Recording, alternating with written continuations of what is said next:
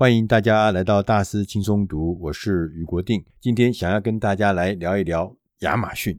我对亚马逊有特别的感觉，就是因为我曾经写过一篇论文，里面讲到商业模式创新的生态系的时候，我研究了 Amazon 的这个样本。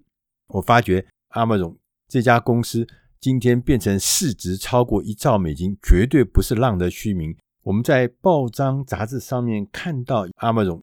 持续不断地创造让人耳目一新的新商业模式，这个所有的事情的背后都有一个强大的管理系统。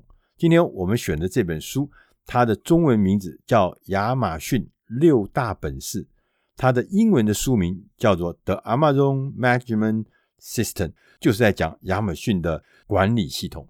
这本书的作者是瑞姆夏兰，他是一位国际知名的管理大师。他还有另外一位作者叫做杨义梅，叫 Julia Young，他们都是气管顾问行业里面的知名的工作者。在这本书一开始的时候，他就告诉我们说，未来啊，所有的公司都要数位化。在这个需要不断创新的数位时代，如果我们的管理系统还是着重在过去讲求的指挥与控制，那这个管理制度势必要被淘汰。不论你在什么职务，你是一个老练的 CEO，还是刚刚从学校毕业的社会新鲜人，我们都必须要学习新的制度跟新的做法。但是你问新的制度是什么样子的？如果要找到一个最好的典范来进行研究的话，我想 Amazon 亚马逊无疑是最好的典范。在这个世上，大概没有任何一家公司可以像亚马逊一样，它用了所有数位时代可用的工具来重塑了一个数位时代独有的管理制度。同时，它也证明它的管理制度事实上是成功的，因为它的公司是不断的蓬勃的在发展中。我们来先回顾一下 Amazon 的辉煌的历史，它是一九九四年开始。首先是变成一家网络书店，到二零一九年，二十五年之后，它的市值已经破了一兆美元，这是全世界第二家达到市值一兆美元的美国公司。另外一家是美国的苹果公司，在二零二零年的三月八号为例，它的股价是一千九百块美金，这非常惊人。Amazon。成功的管理系统的背后是有它的基础。作者呢，归纳出六个基本的关键，称之为六大基石。第一个基石是百分之一百顾客至上的商业模式。大部分的公司都是以竞争为中心，我们观察竞争对手在干什么，竞争对手在做什么，而且要努力的要在业绩上面要取得胜利。可是呢，Amazon 不是，Amazon 奉行的是顾客至上的原则，它致力于利用网络平台、商业生态系统跟基础架构，为顾客提供最多的价值。Amazon 的负责人贝佐斯曾经说：“他说我最初的构想就是要创办一间在网络上无所不卖的公司，所以他提出了一份计划，分阶段的来进行。Amazon 1.0最早的时候是做一个网络的书店。”提供呢顾客无限的选择，跟可以容纳顾客各式各样的书评跟评论，还有个人化消费的设定。这个时代呢，我相信大家可能都有上 Amazon 上面买过书，就可以知道，当时对我们这些做内容的、做文化的人来讲，这样的书店无限的选择，简直就是像梦幻之地一样，所有的书你都买得到。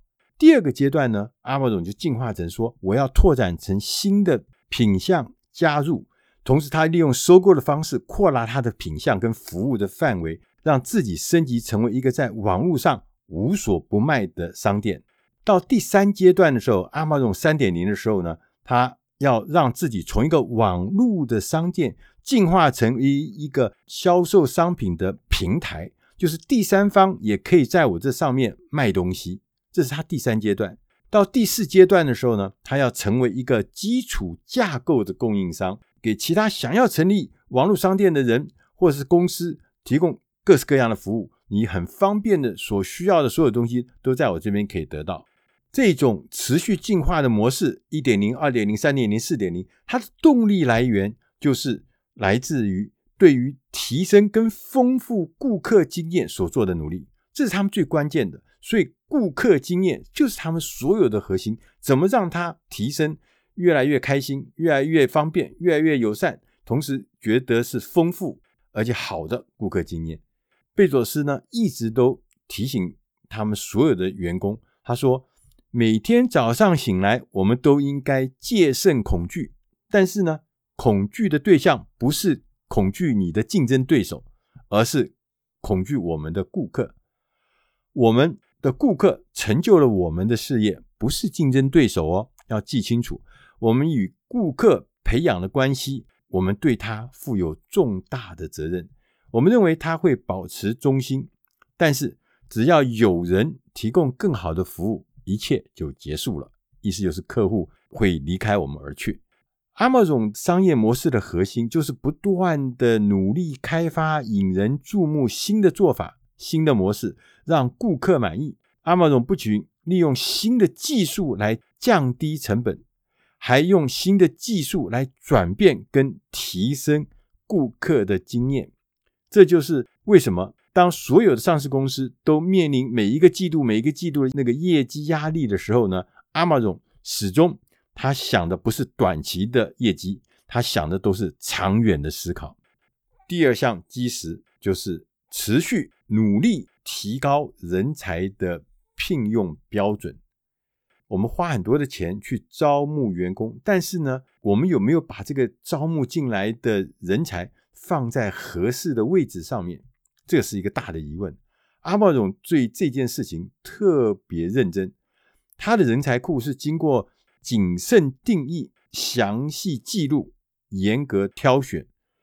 公司呢还提供了端对端表现的回馈。在所有的面试中阿玛总一定会安排一位人员专门来提高人才的聘用标准。也就是说阿玛总他第一个就是要讲清楚。我要的合适人才的定义是什么？讲清楚，他就不会呢搞不清楚你招进来的人到底合不合我我用的。所以，定定明确而具体的准则是很重要的。同时呢，在不同的时间，公司会寻求不同的人才。他说，人才可能有两种，一种叫做建造型的人才 （builder），他喜欢探索新的领域，喜欢发明新产品跟新服务，同时透过迭代呢，将它最大化的人，这就创新的人。另外一种人呢，是叫负责的人 （owners），他是一个能够思考长远，而不是追求短期成长的人。所以，公司里面不是只有全部都在搞创新，有的人是要搞长远思考。阿莫总在人才管理方面还特别要求严格面试，所有的人都要跟一群人来面试，然后这个所有的面试官只要有人提出任何的一点的质疑，都可能会让应征者被拒绝。所以阿莫总很要求每一个应征者要提供一篇作文，不是提供 PPT、PowerPoint，不是，他要的你是一篇有头有尾、有叙事风格的备忘录。讲清楚、说明白，他希望从这个文章里面、作文形式的内容里面来了解你整个的事情的来龙去脉。第三个呢，他要安排提高聘用标准的人员，什么意思呢？就是说，我现在在面试一个人的时候，他旁边会有一个专家，他专门来看这个应试者他的长期潜力怎么样，他将来进入我们公司之后，未来可能会变成什么样子的发展。那这就是提高聘用标准这个意思，所以呢，他也等于是帮助那些招聘的经理做面试的准备。第四个呢，他要求要激励并且留住优秀的人才，因为喜欢建造的人，刚刚我们讲，他最讨厌就是官僚主义，他喜欢挑战，所以我们必须要为这样的人提供有趣的机会。对于年轻人来讲，他们都很渴望自己有一番成就。Amazon 云端服务的执行长安迪·杰西曾说过：“他说，如果你想要有机会全面性的改变世界，没有比 Amazon 更好的地方。”第五项标准是积极争取顶尖的人才，贝佐斯曾经花很长的时间，甚至花一年以上的时间，从一些重要的地方争取那些顶尖的人才加入他们公司里面。但是值得注意的是，亚马逊从来不以付高薪而闻名的。亚马逊的高阶主管哦，他目前的平均的年薪大概是十七万五千块。这个薪水在所谓 top 级的。企业绝对只能算是中低的收入水准，但是这家公司虽然看起来是以节俭闻名啊，它没有提供很多优渥的福利给这些员工，但是最重要是 Amazon 的薪资通常是以股票为主，第一年你的股票选择权占百分之五，第二年占百分之十五，接下来四个半年各占百分之二十。大家如果去听到现在它的股价是每股一千九百块到两千块美金一股的时候，你就知道所谓股票的薪酬的价值有多高。接着第三个基石是 AI 人工智慧驱动的数据跟指标系统。在大多数的公司中，数据是分散而且破碎的，因此呢，我们很难看清全局。Amazon 的数据跟指标系统是非常的详尽，不但详尽，而且还是跨谷仓。跨谷仓意思就是跨部门的意思，是端对端，是 AI 人工智慧驱动。这些特色，所有的数据都是可以被追踪、可以被分析的。提升 Amazon 人才库跟 AI 人工智慧驱动的数据跟指标系统这两个系统，这两个原则。事实上是亚马逊管理制度的基本原则。如果没有这两个原则，整个系统将会崩溃跟瓦解。要管理一个像 Amazon 这么庞大的公司，其实非常困难的。他的负责人贝佐斯，他用的方法就是用大量的数据，在 Amazon 每一个数据都被详细的追踪，而且追踪到详细到让你吓一跳的地步。他举个例子来说，他说，二零一零年的时候。Amazon 设定了四百五十二个详细的目标，每一个目标都有特定的负责人，可以交付成果，可以达成目标的日期也清清楚楚的列出来。在大多数的公司中啊，数据它的收集是依照部门、依照层级或是不同的团队。来参与、来分头进行，所以我们常常看到说，有些资讯是某些层级特别享有的，某些层级是不能够享有这些数据的，某些东西是秘密的，只能给哪些人看。但是在 Amazon 不是这样，它的数据完全是透明的，是端对端的。此外呢，所有的数据呢都是即时可用，毫无迟延。不管是每一个月的、每一天的、每一小时，甚至每一秒钟当下的数字，你都能够查看到那所有数据的成果。所以，关于商业模式的任何建议，所有的事情都有数据跟指标来做依据，而不是用直觉，而不是用经验，也不是用猜测。所以呢，高阶主管换过头来讲，他可以直接的追踪每一个团队的绩效。所以，他一次可以管理几百个专业团队，而且呢，还可以快速的在中间发现修正的需要。而在第一线的同仁，他也可以利用数据来提出事实，不需要咬牙切齿的遵循老板给的那些愚蠢的指示。在这个章节，作者特别提醒我们三件事情：第一个，你要想一想。你是否已经提供了数据跟工具，好让每一个工作同仁能提出有意义的构想，而那个数据不是被少数人垄断或是保护的？第二个，你是否可以善用目前可以用到的所有 AI 驱动的工具呢？第三个，你的系统是否能够及时的检测异常的状态，并且呢，自动的反应？第四个基石呢，是突破性的新型创新机器。大部分的公司都是有创新的，可能他们有一份很杰出的创新，然后呢，剩下的时间就围绕着这份创新，不断的改善这份创新，逐年的创新。这也是克里斯汀森教授讲的所谓的叫持续型的创新。但是亚马逊不是这样，它是不断的推出具有突破性改善市场规则的各式各样的创新，这些创新反而创造了新的市场，新的蓝海市场。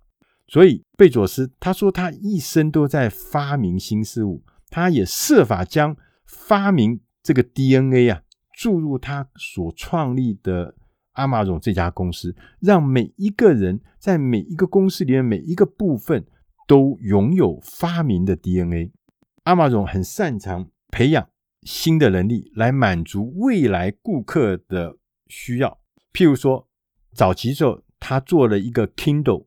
电子书的阅读器，当时在二零零四年推出 Kindle 的时候，亚马逊是完全没有制造硬体装置的经验，更别说他曾经涉足过消费类电子商品。但是后来证明这是一个非常成功的创新。他虽然有很多很多的创新成功的案例，但是也要记得，其实亚马逊也曾经历经过十八项重大的创新失败，譬如说。在一九九九年，他做的亚马逊拍卖失败了。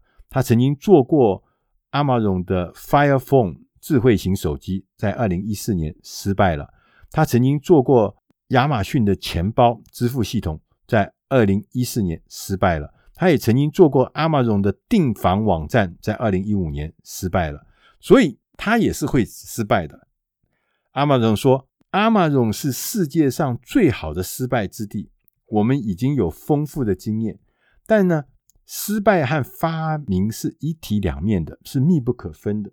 你要发明，你就必须先实验。但是如果你事先知道它会成功，那就不是实验了。所以，他们完全能够接受这些损失，而且是大规模的失败，因为这些失败会带来重大的改变。所以呢，我们要承担这些巨大的风险。而不是所有的创新都会成功，这就是我们学习跟成长过程中必须付出的代价。那我们来看看亚马逊如何创新呢？亚马逊的创新是有方法的。第一个方法是，任何人都能提出新的构想，而且呢，不要征得主管的同意，你就可以提新的构想。那他特别举了说，Amazon Premium。Premium 就是现在非常火红的亚马逊的会员加值服务，这是一个俱乐部。他的想法呢，是来自一位很初阶的软体工程师。到今天，Amazon Premium Club 已经在全球拥有了一亿名的会员，变成他们业绩业务成长飞轮中最重要的一环。第二个创新的方法是，如果 Amazon 有个构想，公司会耐心的。建立这个想法，譬如说刚刚讲的 Premium，他们听到了这个构想之后，他们立刻召集了高阶主管开会，并且当场就启动了这个专案计划。经过了八个礼拜，专案团队就将这个构想实现出来，同时在下一次的季度的会议上面发布这个成果。第三个创新的方法是谨慎的组成开发团队。亚马逊的开发团队是非常有趣，也是非常有名的，叫做 TPT，两个 Two，P 是披萨，T 是 Team，就是他要求这个团队的规模大概是两个披萨能够喂饱团队成员的这样的规模，大概六到十个人，所以超过他就不要。所以这个小团队必须是跨功能的团队，能够同地协作，而且是全职开发。这项专案，他们要负责到新产品或是新服务顺利整合为止。第四个创新的方法是专注提升客户的经验。亚马逊所有的创新行动都是要以提升客户经验为目标，这是最重要的事情。他就依据这四个方法作为创新的重要准则。第五个基石是高速度及高品质的决策。通常我们传统的管理制度会造成缓慢的步调以及一体适用的想法。亚马逊它不是这样子在做的，它有一套精心阐述的原则以及前后一致的工具，因此呢，员工就可以依照这个工具，依照这个原则，可以自己做出正确的决定，不要所有东西都是靠主管或靠上级来给你指导。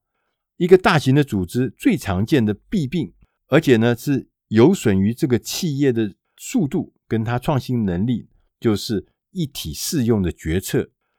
Amazon 把决策分成两种类型，第一种类型是这个决策会产生后果很严重、很重大，而且呢不可逆，需要耗费大量的资源，因此呢要确保这些决定是高品质而且是正确的。第二种决策呢，它类型是经常的会变化，会有弹性，会可逆的，所以呢。有的时候呢，它通常是比较不重要的决策。当你把这两种决策分出来之后，有四个基本原则。第一个就是我们刚刚讲的，你要区分第一类跟第二类决策，避免一体适用的弊病，因为两者是不一样的规模、不一样的规格，所以它需要的决策的过程也是不一样的。你要用不同的方法来面对它。第二项基本原则是让数据。快速的做出第二类的决策，也就是刚讲的是比较弹性的、可逆的、不重要的，要让它自动化来做决策，而且呢，要掌握七十九十的经验法则。什么意思呢？当你掌握到百分之七十的资讯的时候，就应该要做出大多数决定的最好时机，就是要做出来了。你不要等到你掌握百分之九十的资讯的时候，那个时候可能时间已经太晚了、太慢了，所以。要掌握足够的数据，要当机立断，要继续前进。第三个原则是专注在少数关键的第一类决策，并且承担正确决策的责任，而不是下面人是最高的负责人，你要承担这个责任。贝佐斯说，他曾经花很多很多的时间来设想未来可能的变化，并且练习尝试从未来。来往回推的观点来做决定，同时他要承担这个责任。他就举那个 Premier 刚讲的这个决策，他说当时 Premier 这个构想被提出来的时候呢，他们内部的团队的计算是说，因为每一年这个成本呢、啊，大概运输的成本会一百六十块，但是你加入 Premier 的会员费一年是七十九块。因为加入 Premier 的会员，你就全年你就不要再付任何的运输费用，所以大家觉得说，哇，七十九块收进来，但是要付出一百六十块的运输费，这是划不来的，这是亏本的生意。但是贝佐斯他就跟这个意见呢相反，他说，我们如果运输量增大，我们的物流成本最后就会降低。这个想法当时看起来，事实上是跟团队所计算出来的数字是不一样，但是后来发现是正确的，因为今天 Premier 的会员他的消费金额是非会员的二点七倍。随着运输量的增加，所以运输成本反而下降，而 Premier 的会员为为亚马逊带来高额的获利，尤其是在扣除了物流成本之后。第四个原则是要扩大良好的决策制定。阿姆总在开会的时候，他采用的是叙述。或是说故事，不要用 PPT、PowerPoint 来做简报。在管理会议上面，寻求决策的人，你必须要你写一份六个 page、六页的一个叙述性的备忘录。你要描绘出整体的局势，你要阐明这所有决定的利跟弊。每个人要阅读这份备忘录，并且要做成笔记。然后这样子，大家开始讨论的时候，就还能提出。高品质的内容，大家也都理解这个事情的来龙去脉，而不只是听一听参与而已。在这个章节的最后，作者要提醒我们三件事情：第一个，你是否为你的公司区分了第一类与第二类的决策？第二个事情，你打算自己做出所有的决定，还是要培训其他的员工？第三个，你必须要想一想。你了解如何在你的公司中扩大良好的决策制度呢？第六个基石是永远都是第一天的公司文化。阿姆总很相信，深深的相信，我们公司仍然处于在一个成长的开始，而不是结束。虽然它现在规模这么大，它的规格这么高，但是呢，它仍然要保持新创公司的速度跟敏捷性。他要持续的升级跟他的组织能力，在过去的十年间，贝佐斯每一年在他的年度报告中会附上一封信，这封信是一九九七年他上市第一年的时候写给股东的原版信。他甚至把他自己的办公室所在的大楼命名为“第一天 ”（Day One）。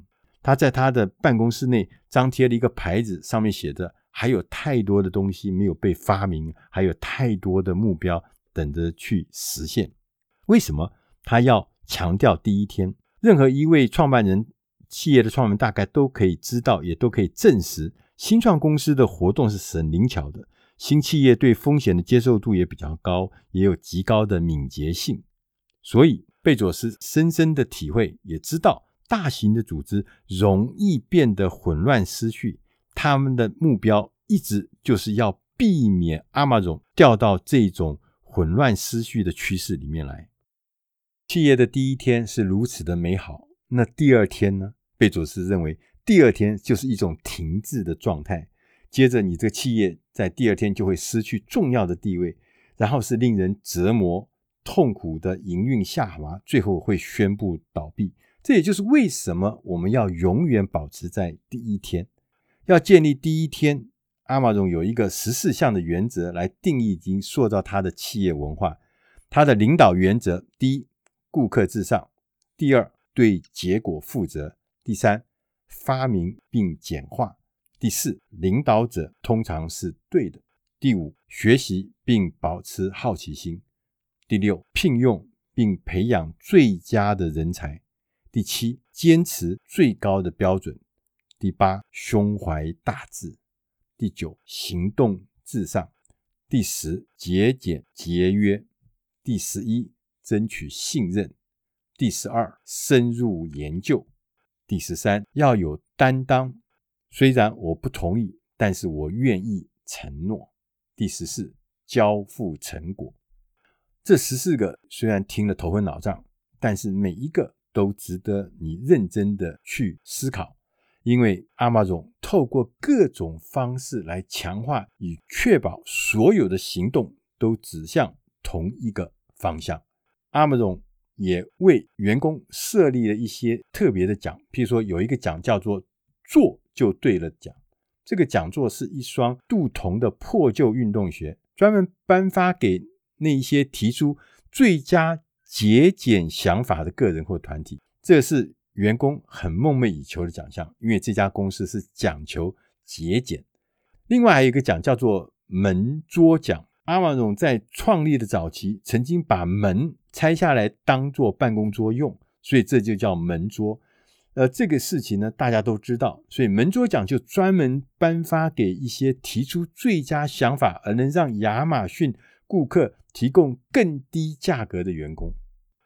当我们来检视 Amazon 管理制度的六大基石时候，你会发现顾客至上一直是 Amazon 指引方向的北极星，所有的基石都是源于这个原则。Amazon 鼓励旗下的员工积极的挑战现状，不断的寻求重要而独特的新想法，而且努力不懈的发明、试验、重新开始。当然，我们也不是在提倡说你要去学 Amazon 管理制度的东西，把它盲目的拿来学习或者复制，因为它会成功有效是有它的背景、它的团队、它的个人价值观、它的原则、它的性格、它的风格。所以，什么制度对你有用？什么最适合你和你的企业？没有人能够提供完美的答案。但是，Amazon 绝对是一个值得借鉴的。诚如这个作者最后提醒的，他说：“指挥与控制这种旧的管理方法，在数位时代已经过时了。”为什么？因为阿玛总就是最大的原因。我们从阿玛总身上可以得到、学习到很多方法跟很多启示。以上的内容是出自轻松读第七百六十二期亚马逊六本事，希望对你的工作、对你的事业能帮上忙。谢谢您的收听，我们下集再见。